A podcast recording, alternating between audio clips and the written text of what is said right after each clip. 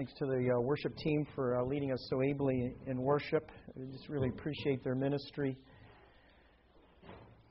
As we uh, just uh, shared the uh, prayer requests a little earlier in the service, we see how like the series of walking with God through pain and suffering is, is so relevant. And uh, I really do believe that God, God's Word addresses where we live. And you know, we face a, you know a lot of good things in our life. Uh, we, we have mountain experiences, but we also you know experience illness, uh, sudden loss of loved ones, uh, loss of job. But I really uh, one of the things I've been trying to encourage us through this series, walking with God through pain and suffering, is that the Lord is with us, and He doesn't promise that we're not going to experience difficulty. But what he does ex- promise is that he's going to be with us in those difficulties and in the, our sufferings. In the 1992, in the Summer Olympic Games, which were held in Barcelona, Spain, uh, one of the runners in the 400 meter race was a, an English athlete by the name of Derek Redmond. Uh, Derek had spent many years in uh, training for the Olympics, and he made the team and he made made the Olympics, and uh, it was his dream but unfortunately, in the uh, qualifying heats, as he was qualifying for the final, he suddenly uh, crumpled to the ground in great pain. And what had happened was that he pulled a, a hamstring muscle. And he, yet he was determined to go on. He, he struggled to his feet and he hobbled towards the finish line. Uh, his dad was in the stands, and as uh, Derek approached the, the finish line, uh, Jim Redmond jumped over the retaining wall, and before uh, the officials could stop him, he, he went to where his son was, and his son leaned on his dad's shoulder, and together they went towards the finish line. Uh, the entire crowd stood and cheered the two men on, and when they crossed the finish line, it was as if the runner, the father, and the whole crowd had done it together.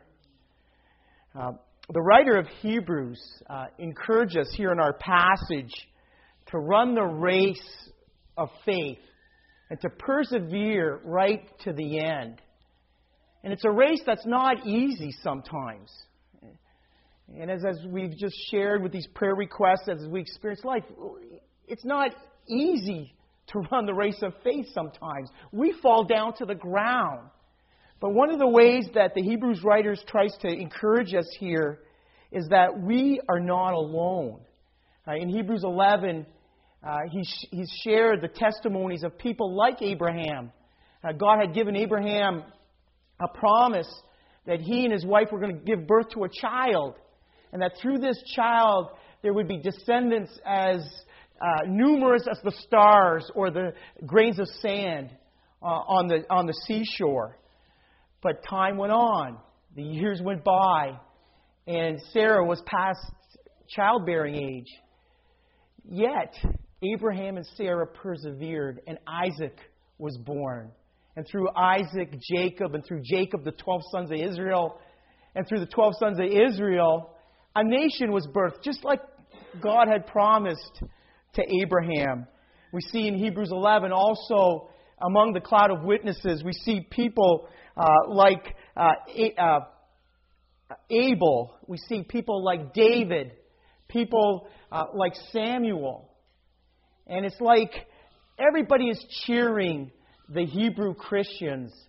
Uh, the people that the Hebrews author is writing to is also going through trials and affliction. And they're being te- tempted to give up the faith, to go back to their old traditions and their old religion. But the Hebrews writer in verse 1 of Hebrews 12 writes, Therefore, since we're surrounded by such a great cloud of witnesses, let us throw off everything that hinders and the sin that so easily entangles, and let us run with perseverance the race marked out for us. See, we're not alone. A lot of people have gone before us.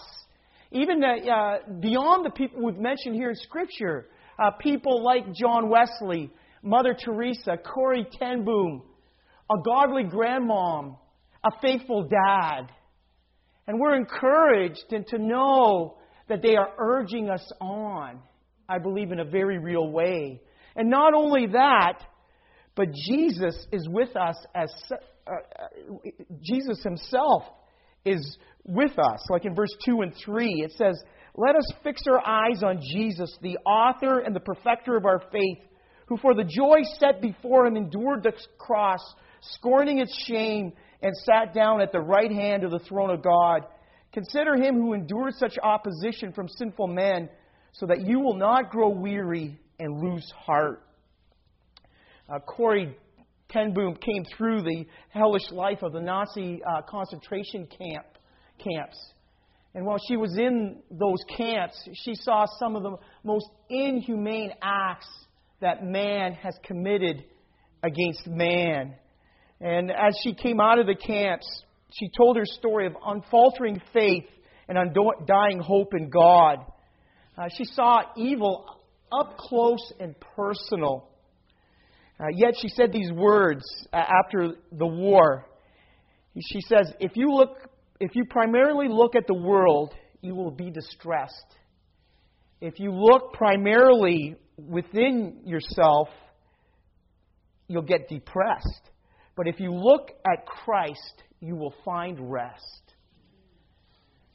I believe that as we focus on Christ and learn to walk with Him, to worship Him, that what will happen is that He will strengthen us and He will equip us to be able to wrestle with the principalities and powers of darkness in this world. Uh, even in World War II, like uh, I was at Chapters a couple of weeks ago, and one of the books I saw there was the influence of the occult on Hitler.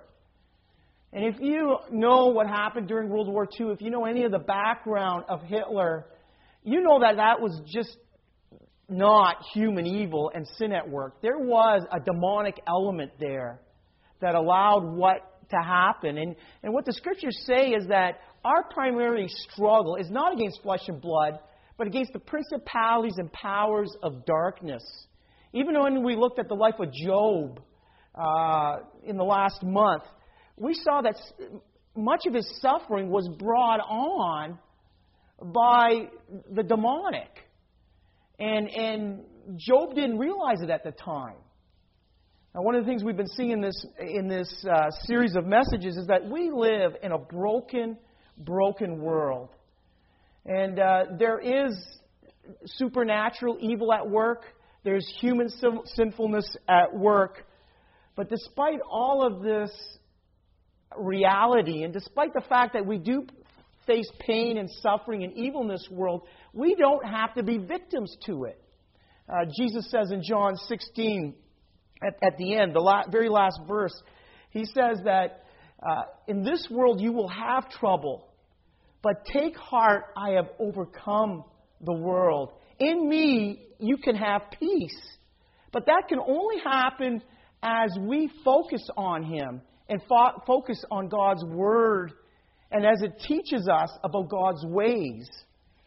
Now, one of the things I want to share in this message is that one of the reasons why I believe that, that God allows pain and suffering in our lives, and He doesn't deal with it uh, right now, and, and Jesus doesn't come back right now, is that He has certain things He wants to grow in your life and in my, in my life. And one of the things that in Hebrews 12 it teaches us is that suffering is like a gymnasium. Uh, in, in, in, in, Hebrews 12 and verse 11, we read these words No discipline seems pleasant at the time, but painful. Later on, however, it produces a harvest of righteousness and peace for those who have been trained by it. That word trained in the Greek is gymnazo, which we get our word gymnasium. And in Jesus' time and in the time that the book of Hebrews was written, uh, there were gymnasiums. Like Greek culture had spread even in the Middle East. And Greeks were really into culture. And part of that culture was training for athletics and training the body and making it as, as good as it could be. And in the gymnasium, like this word in the Greek means strip naked, to train. And what would happen is in these gyms, the, the, the athletes would, would strip themselves of outer clothing. Like even today, when you go work at Life Fitness, what do you do? You take your winter clothing off, uh, you, you take your jacket off, and you exercise in your, your, your t shirt and your shorts or your sweatpants. And when you do that, there's no line. As you look at yourself in the mirror, you know what parts of your body need to be worked on.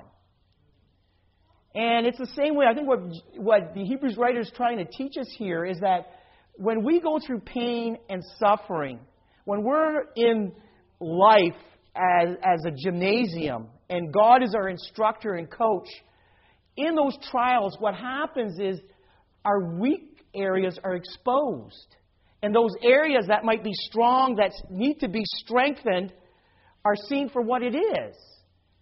And what I believe is that God has purposes for you and I that He wants to work through, to accomplish something. And in order for that to happen, sometimes what God needs to do is take certain things away from our, our character. He has to perform spiritual surgery. Or there's certain things He wants to add, positive character traits, certain virtues, so that we can be used by God in a greater way or in some specific way where we haven't been used by Him. And so, one of the re- things I think, uh, purposes of pains and trials in our life is to prepare us that way. Uh, some scientists have said that there are certain seeds of desert bushes uh, that need uh, bad weather in order to, to, to germinate. Uh, like in a desert, some of these uh, desert bushes seeds are, have a hard covering.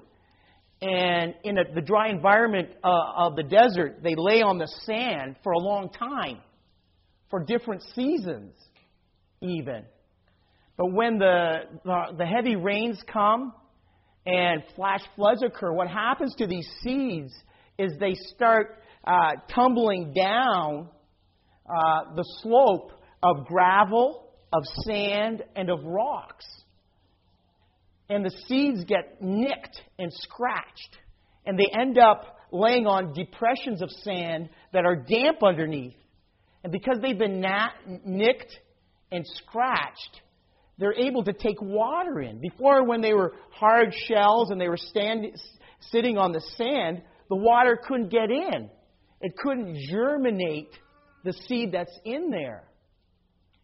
And I think what happens in our lives is that sometimes God has to nick us.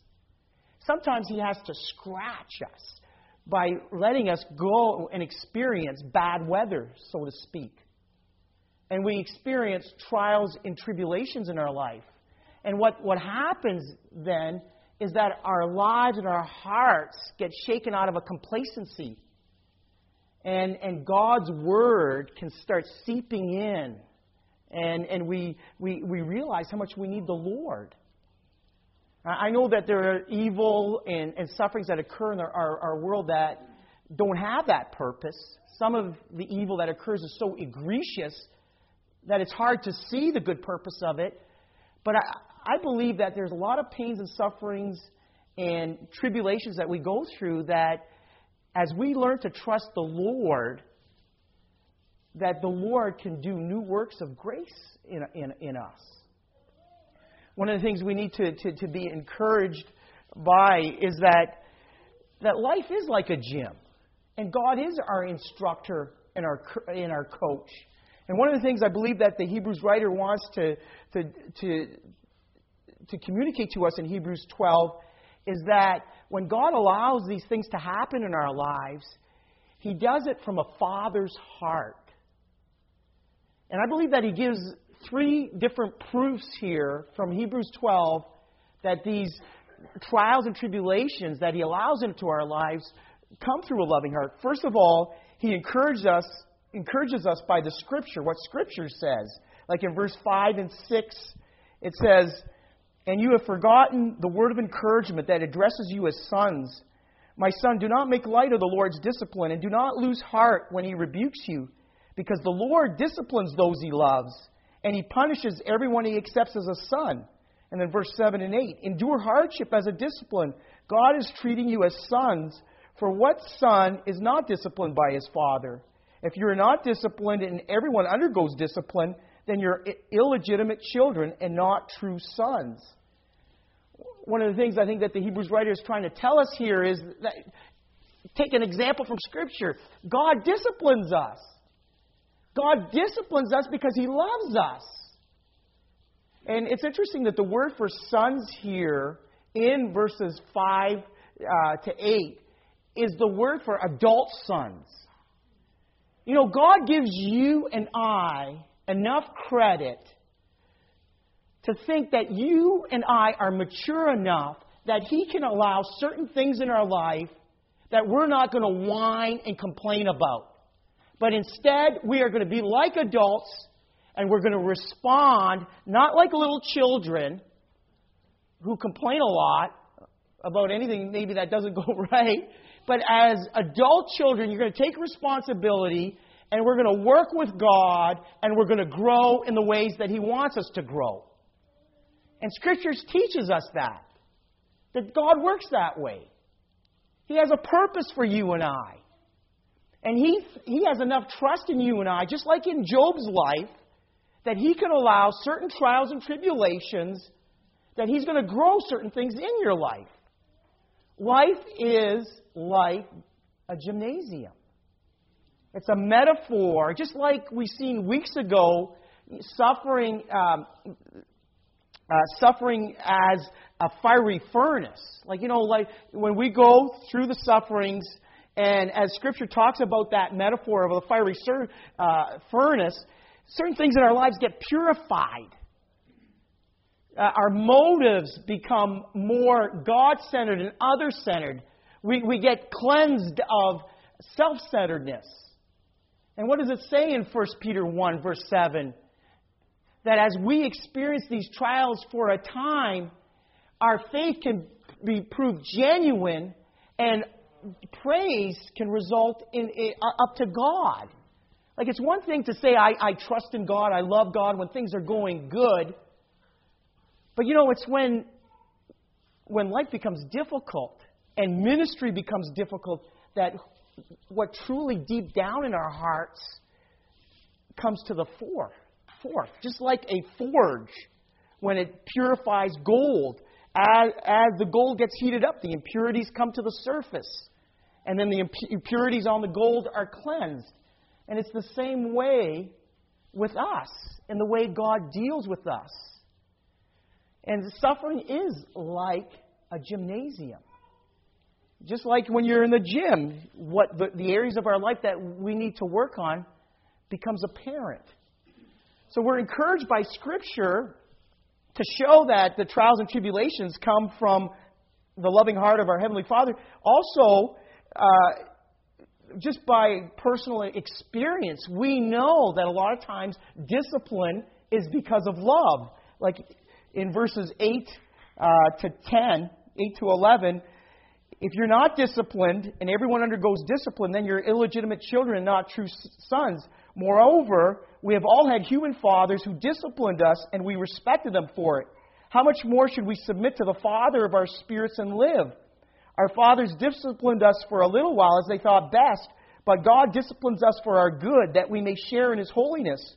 No discipline seems pleasant at the time, but painful. Later on, it produces a harvest of righteousness. And what Paul is saying, or what the Hebrews writer is saying there, is that, you know, it's a child's father or mother that goes to the trouble to discipline their child. Say if, if I, my neighbor child, if I believe, if I want to spank that neighbor child because of something they've done, I don't have the right or authority to do that. Or if that neighbor wants to spank my children and think they deserve that spanking, he can't spank them. But because I love my children and I'm the children's dad and I have that relationship, I'm going to invest myself and, and, and go to the trouble to discipline them. It's easier not to discipline a child in some ways. But if I really love my kids, I'm going to do it. And, and God, through chapter 12, is trying to encourage us and saying, you know, you're, you're God's children. God cares enough about you that He wants to mold you into something that more resembles God. And that takes discipline, doesn't it? You know, like we're told, no pain, no gain. If that's true in the physical realm, how much is true in the spiritual realm? So God, God, God, we're encouraged not only by the scriptures, but by personal example, but also by the results of discipline in our lives. In verse 11 to 13, it says, No discipline seems pleasant at the time, but painful. Later on, however, it produces a harvest of righteousness and peace for those who've been trained by it. Therefore, and then, and then he's like a coach here. Therefore, strengthen your feeble arms and weak knees. Make level paths for your feet so that the lame may not be disabled, but rather healed. We know that through the discipline process, eventually what's produced in our lives is good results. Like uh, right now, uh, Andy and I are, are coaching a baseball team uh, for the upcoming year. And we're in the gym already from January. And as we're in the gym, we're working on certain drills and how to do it properly. We're instructing, we're offering positive instruction. And we know that as we do that, the results are going to be seen in June. If we're not in the gym now, we're not going to reach the level of, of play that we will otherwise. Uh, like my son Joshua is playing midget, and four or five years ago, he started playing on a team that practiced year round. And it was no accident that as he got in that kind of commitment and involvement, that his level of play increased exponentially. And it's the same way that when we submit ourselves to the discipline process of God, as we allow God to correct us, as we're willing to go uh, uh, with God into the gymnasium of life and let Him have His way in our lives, the results are going to be seen in our lives. And we can be encouraged that the Lord is with us. You know, life is not easy sometimes. But as we trust the Lord, God will produce good fruit. He will. And God is with us no matter what. Now, many of us have not experienced the sufferings like some of the people did when they went through uh, the concentration camps in World War II. Uh, I wanted to share a story. Like Elie Wiesel is a Jewish survivor of the, of the Holocaust, and he's written a great book called Night. And in the, that book called Night, he shares this story where a boy is hung on the gallows uh, by the Nazis. And in because the boy was so light, when they uh, uh, dropped the boy, he didn't. His neck didn't break. And so what happened was that he slowly asphyxiated on the gallows. As that was happening, someone in the crowd said, Where is God? Where is God? And then someone else yelled out in the crowd, He is up there in the gallows. And he was with that boy.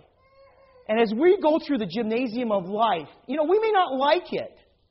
We may not like what, what's happening to us. And it's not good a lot of times, what it, it seems like, just from the natural. But God is with us. Like that's been the truth that I've shared over and over again. You know, in Jesus Christ, it's we believe that God became incarnate in a body.